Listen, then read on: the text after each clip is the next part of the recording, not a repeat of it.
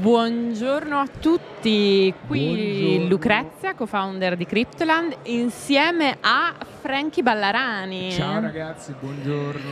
Per una portata di Crypto Shot un po' speciale che stiamo registrando in diretta dall'IT Forum di Milano. Proprio così, proprio così, dove siamo con un boot.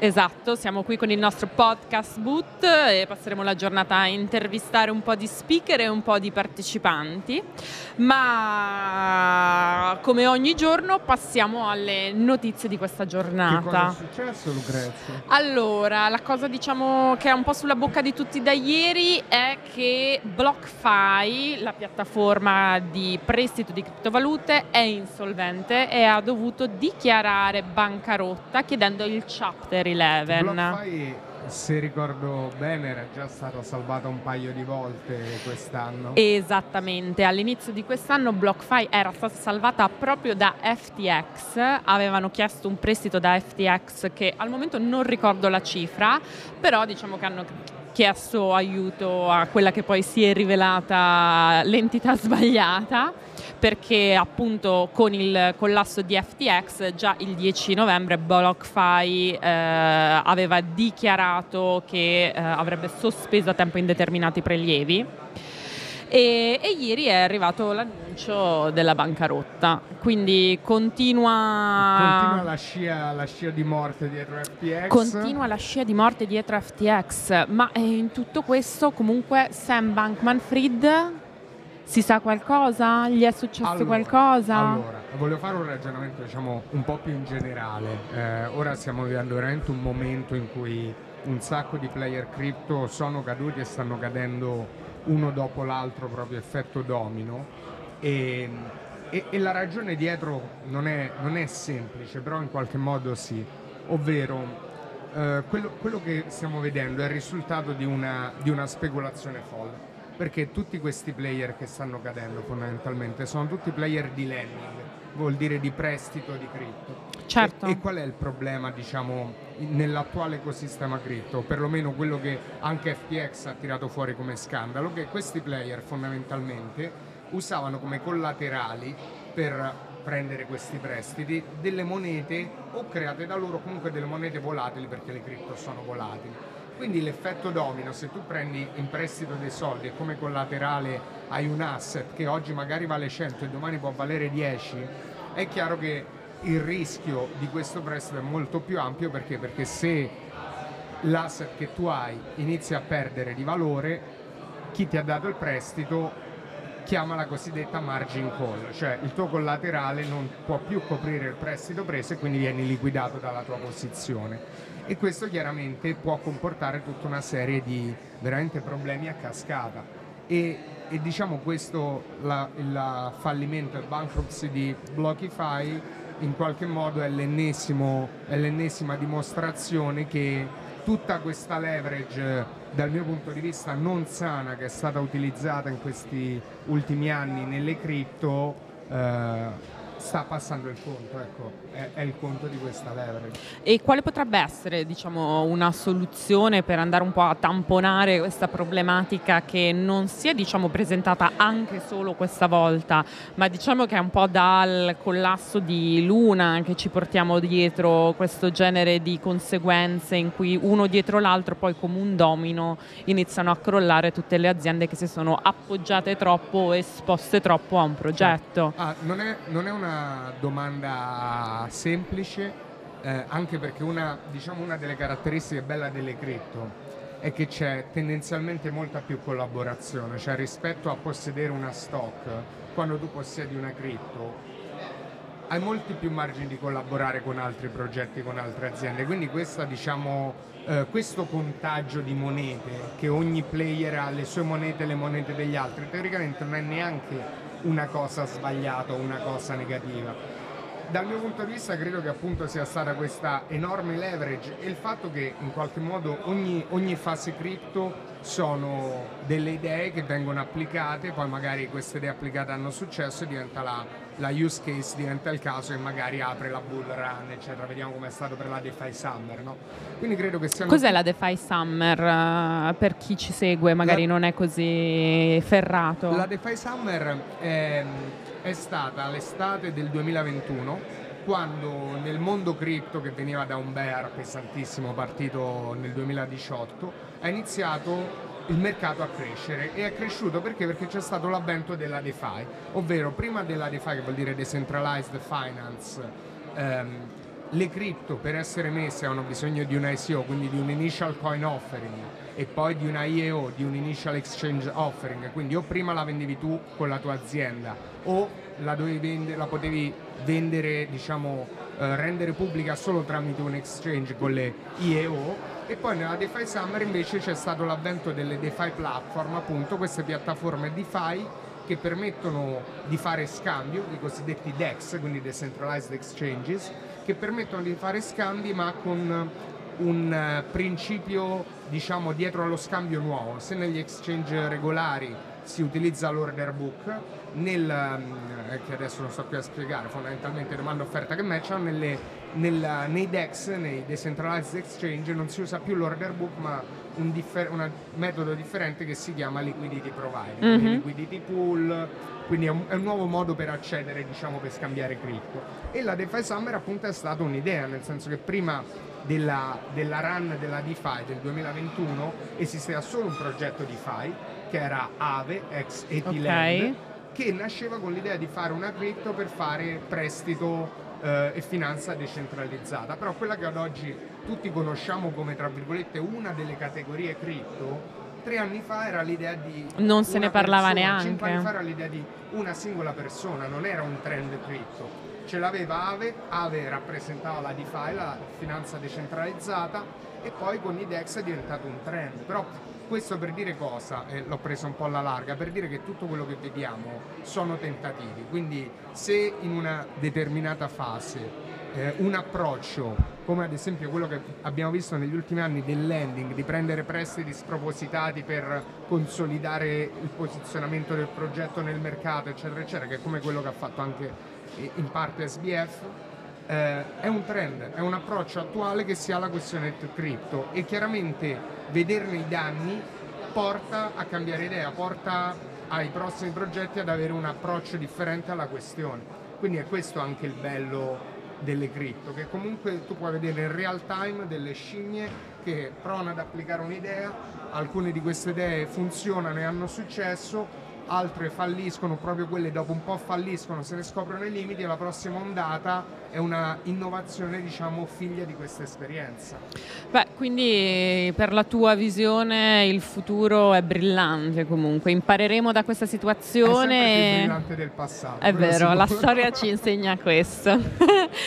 Comunque, come dicevamo prima, uh, BlockFi sì, uh, il fallimento è dovuto anche al crollo di FTX, ma era un'azienda che già non stava benissimo. Uh, altro, diciamo, altra situazione problematica post FTX che si dovrà risolvere a stretto giro è quella che riguarda Genesis Global, che è sempre un'altra piattaforma di prestito molto molto grande, molto molto importante, che aveva una forte esposizione su Alameda Research e eh, che in questo momento si sta cercando di capire come diciamo, soluzionare le sue problematiche. Tutte aziende molto, molto esposte per questo discorso che facciamo poco fa. Ma allora, tu hai magari seguito ancora un po' da vicino la situazione proprio personalmente di Sam Bankman Fried, dove si trova lui, è stato, gli è stato fatto qualcosa? Allora, ho seguito, facciamo un po' di gossip, ho seguito... Facciamo un po' di gossip, esatto. Qualche, qualche evoluzione evoluzione della storia eh, e ormai è ufficiale, cioè gli eventi si stanno unfoldando su Twitter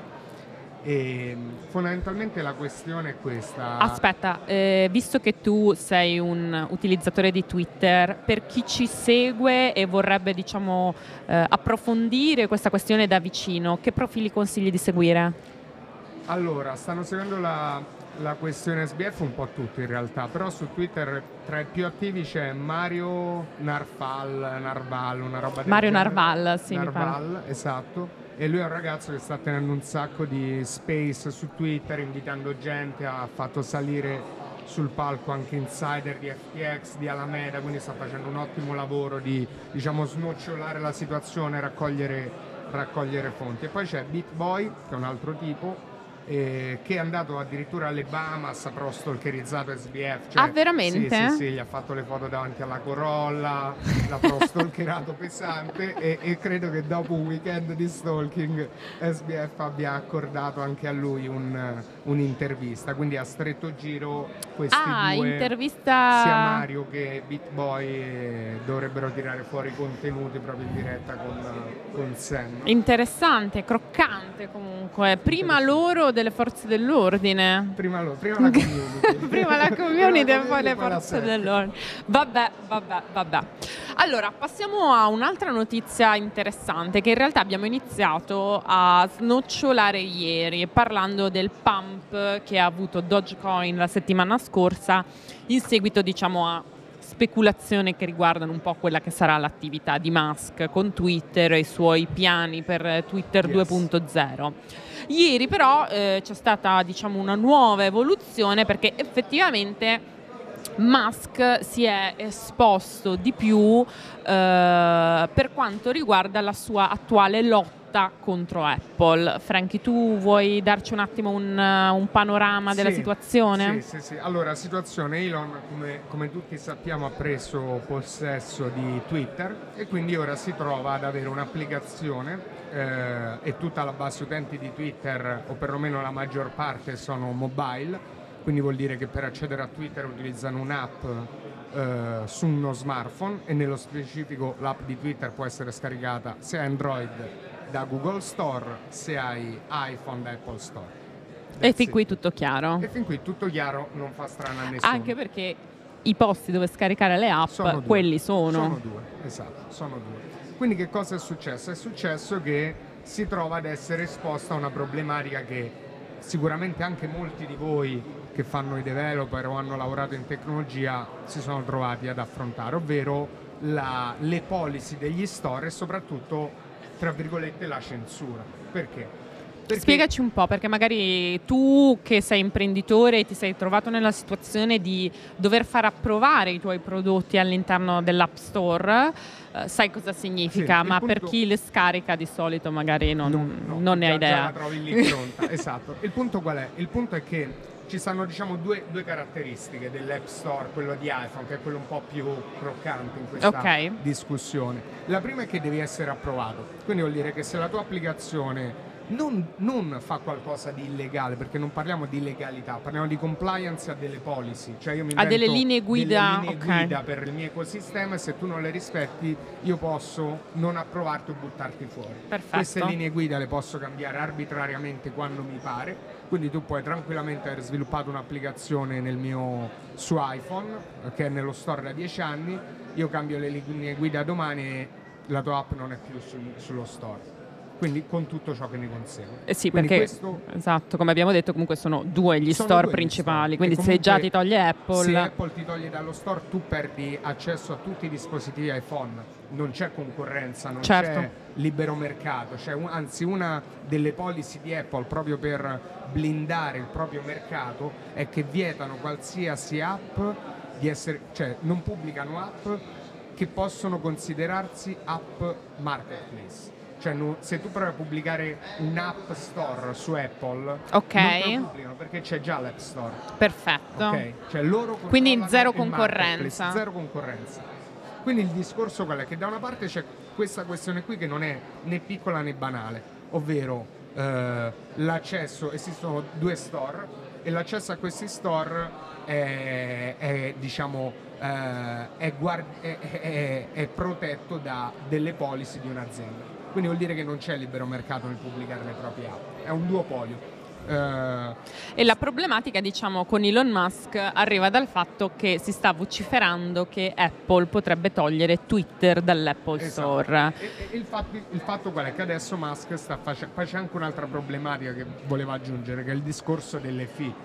Ovvero, c'è stata 3-4 anni fa una, una grande diciamo, battaglia che è finita sui giornali tra, Fortnite, tra Epic Games, Epic Games e, vero. e Apple. Perché?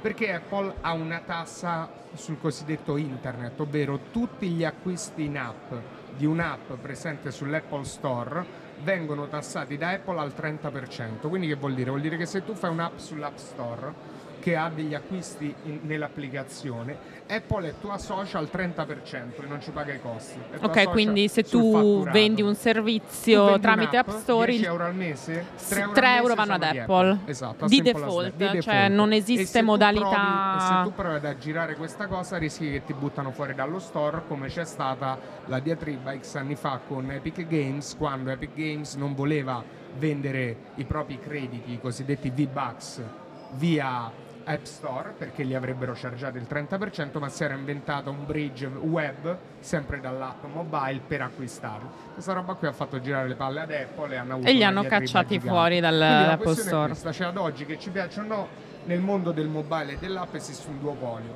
Google e Apple. E adesso Musk sta tirando fuori un bel merdone perché? Perché ha iniziato a, a biffare con Apple. Nel senso ha iniziato a, a raccontare quello che succede, quindi sta, sta, parlando del fatto e sta chiedendo anche alla sua community, ai suoi follower se reputano giusto una tassa del 30% su tutti gli acquisti che vengono fatti nell'App Store, si sta parlando di questo duopolio tra Google ed Apple. Del fatto che non c'è un libero mercato, non c'è, non c'è concorrenza, non c'è un libero mercato. Eh, Apple si sta diciamo, opponendo in maniera un po' passivo-aggressiva alle scelte di Musk perché come dicevamo nella puntata di ieri molti dirigenti eh, Apple si sono tolti dalla piattaforma, lo stesso profilo ufficiale Twitter di Apple ha eliminato tutta la propria cronologia sta di tweet. un fatto politico. Esatto, si vocifera diciamo, che questa presa di posizione sia dovuta alle scelte di Musk di riammettere nella piattaforma persone che hanno fatto scelte ideologiche o politiche che vanno un po' diciamo, in contrasto con quella sì, che può essere diciamo, la linea di Apple. La, la, Silicon e la maggior parte delle tech company sono, sono democrats. Quindi diciamo ad oggi abbiamo vissuto un internet tecnologico molto in linea con i democratici americani, in linea con le loro idee, quello che reputano giusto e ora Musk che si sta mettendo di traverso in modo pesante. E Musk che comunque esplicitamente, lui non si dichiara di una parte politica, ma ha esplicitamente detto che è repubblicano, avrebbe votato si repubblicani. Trova, si trova più in linea con i repubblicani, anche perché parere personale i Democrats americani hanno preso proprio una tangente pesante, quindi cioè, già, già, la politica in America è polarizzata by, by design, nel senso che o stai con i rossi o stai con i blu solo che rossi e blu sono diventati sempre più rossi e sempre più blu e non c'è, eh, non c'è più una via di mezzo. Questo è un altro grande cappello e... di argomenti. e quindi che cosa sta succedendo? Tornando a noi, che Musk sta tirando fuori un bel casino e quindi si sta aprendo questo dibattito, Apple sta facendo cose per, diciamo, sta avendo delle reazioni come dicevi si sta togliendo dai social e tutto il resto uh, però dico finalmente, finalmente, perché comunque finalmente non che Apple si tolga da Twitter non mi interessa, ma finalmente che ci sia qualcuno con le spalle abbastanza larghe da far emergere questa situazione e questo problema. Perché Più che altro da fare luce su questa problematica che eh, dal punto di vista dei business penso che sia molto sentita e sia comunque un, il percorso di farsi approvare un molto... servizio, un'app all'interno di uno store è veramente complesso. Ti racconto, ti racconto questa. Quando nel 2018-19 volevamo, anzi 2019, volevamo farci approvare l'app di Udi, l'app mobile e la nostra idea originaria era quella di fare una super app ovvero l'obiettivo era comunque permettere come, come Musk come Musk e, e, non è che Musk si è inventato niente è un trend che esiste in Cina da dieci anni nato con WeChat e il concetto è quello di avere in un'app eh, oltre alla tua funzione principale poi aggiungerci tutta un'altra serie di funzioni che per l'utente può essere comodo avere tutto in una sola app e per il business è un'opportunità diciamo interessante perché chiaramente puoi mettere uno sopra l'altro diversi modelli di business senza dover riacquisire gli utenti ogni volta, i clienti eccetera. Quindi, Quindi può essere ad esempio un'app che utilizzi come Whatsapp ma attraverso la quale puoi fare anche pagamenti, puoi acquistare, esatto. cose di questo genere. Esatto, quindi l'idea era quella. Il problema è che questa cosa qui non piaceva ad Apple all'epoca. Eh, nello specifico non gli piace il fatto che noi avessimo da una parte un, uh, una moneta, quindi un token che all'epoca non era neanche una cripto, era, sì, era un digital token, un digital voucher, chiamiamolo così, ma allo stesso tempo dei social integrati, perché Udi, Udi Super App l'idea era quella di inserire all'interno diciamo, eh, content, eh, c'era un browser, quindi proprio l'idea di fare diciamo, un'app con tutta una serie di funzioni create intorno all'utente per tutelarlo, permettergli di monetizzare i dati, eccetera, eccetera. Però il fatto che noi avessimo una moneta e delle funzioni social non gli piaceva per tutta una serie di loro policy che poi non sono neanche pubbliche tutte le policy per cui magari la ah, sì, perché in tutto questo non è che c'è un manuale con delle linee guida chiare che ognuno di voi può andare a controllare e vedere se effettivamente sta facendo la cosa giusta. O meglio, esistono delle linee guida ma sono estremamente superficiali e sintetiche e gli operatori quando tu poi vai a fare la revisione della tua app se proprio hai un problema insisti riesci a parlare con una persona in California che si occupa di approvare le app e ti, ti, fanno capire che fondamentalmente loro hanno un altro manuale che usano loro per identificare che cosa fa la tua app e se va approvata o no.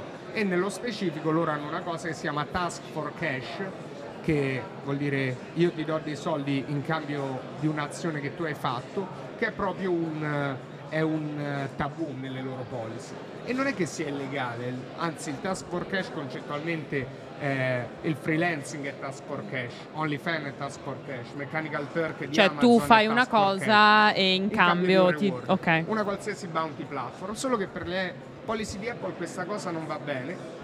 Ma non quindi... esistono app che comunque più o meno fanno già questo? Sì, però dipende quando sono state approvate, chi sono, se sono state approvate con quel codice lì o l'hanno fatto in review avanzate, perché poi anche le review vengono revisionate, gli update ma non è detto che vengano tutti controllati allo stesso modo come quando fai il primo publish dell'app. Quindi comunque ci sono tutta una serie di, di dinamiche che rendono la questione poco trasparente. Eh, e nel nostro caso, per chiudere questa storia, quello che è successo è che noi ci siamo trovati a dover tagliare l'app in due, quindi da una parte fare un browser con feed e dall'altra un wallet per, questo, per questa cripto che non era ancora una cripto per UDI solo perché non piaceva ad Apple e questa cosa qui noi ci ha fatto perdere da maggio 2019 fino a ottobre 2019. Noi avevamo già la tecnologia pronta, ma sono stati 4-5 mesi a discutere con Apple per capire cosa non gli piaceva della nostra app e non che fosse illegale o illegittima, non che sfruttasse bug di Apple. Ma secondo le loro linee guida non, non era congeniale. Diverse, ok. Eh, e quindi Musk diciamo che ha acceso un po' la luce su questo problema che non, che non si sapesse, tanti sviluppatori si sono lamentati spesso di questa cosa da parte di Apple, ma il fatto diciamo, che Musk abbia dato attenzione a questa problematica ha fatto in modo che eh, più gente iniziasse a parlarne e che adesso diciamo, sia una tematica su cui ci sono gli occhi un po' di tutta l'opinione pubblica. Anche perché il problema non è, non è secondario, nel senso che ad oggi uh, le aziende tech comunque si stanno facendo una battaglia sui cosiddetti layer tecnologici.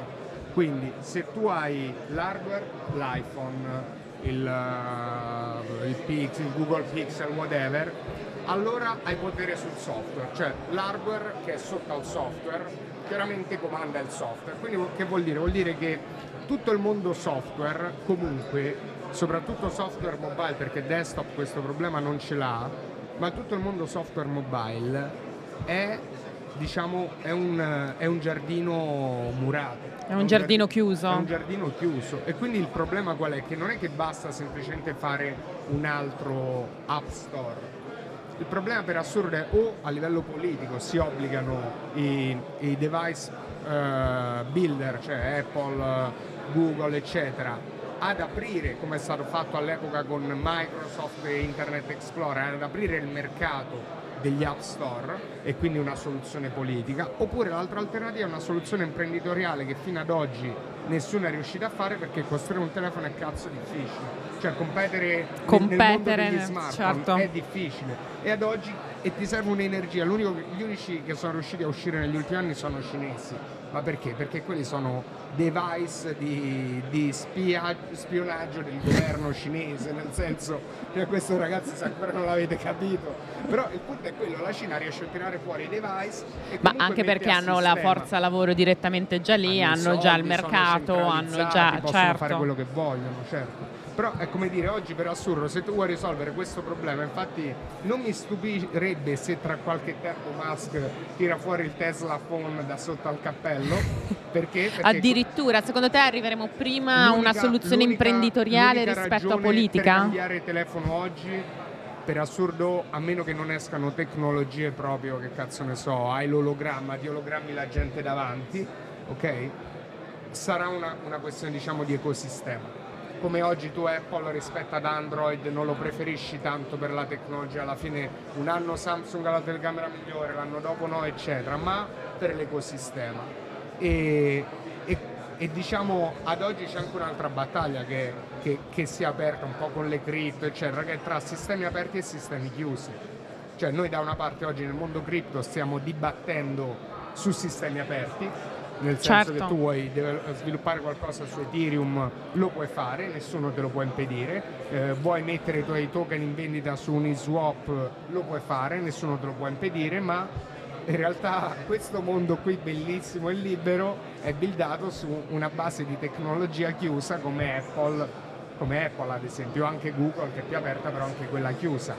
Quindi è una questione interessante. Eh, perché again, io personalmente vedo, vedo, due output da questa cosa. Un Musk se ne esce con il Tesla Phone, perché? Perché questo è un problema, diciamo, abbastanza grande, sia de, de, quello della censura sia quello delle fee e potrebbe essere un ottimo angle per iniziare questa narrativa. Allora, diciamo che è un problema questo che è stato affrontato in minima parte eh, dall'Europa quest'anno o dall'anno prossimo, che eh, l'Unione Europea ha obbligato Apple a eh, modificare il cavo di caricatore del, dell'iPhone perché Apple non può essere diciamo, l'unico telefono che utilizza solo quel cavo, ma ci deve essere uno standard a livello europeo certo. per garantire diciamo, un servizio uguale e standard a tutti quanti.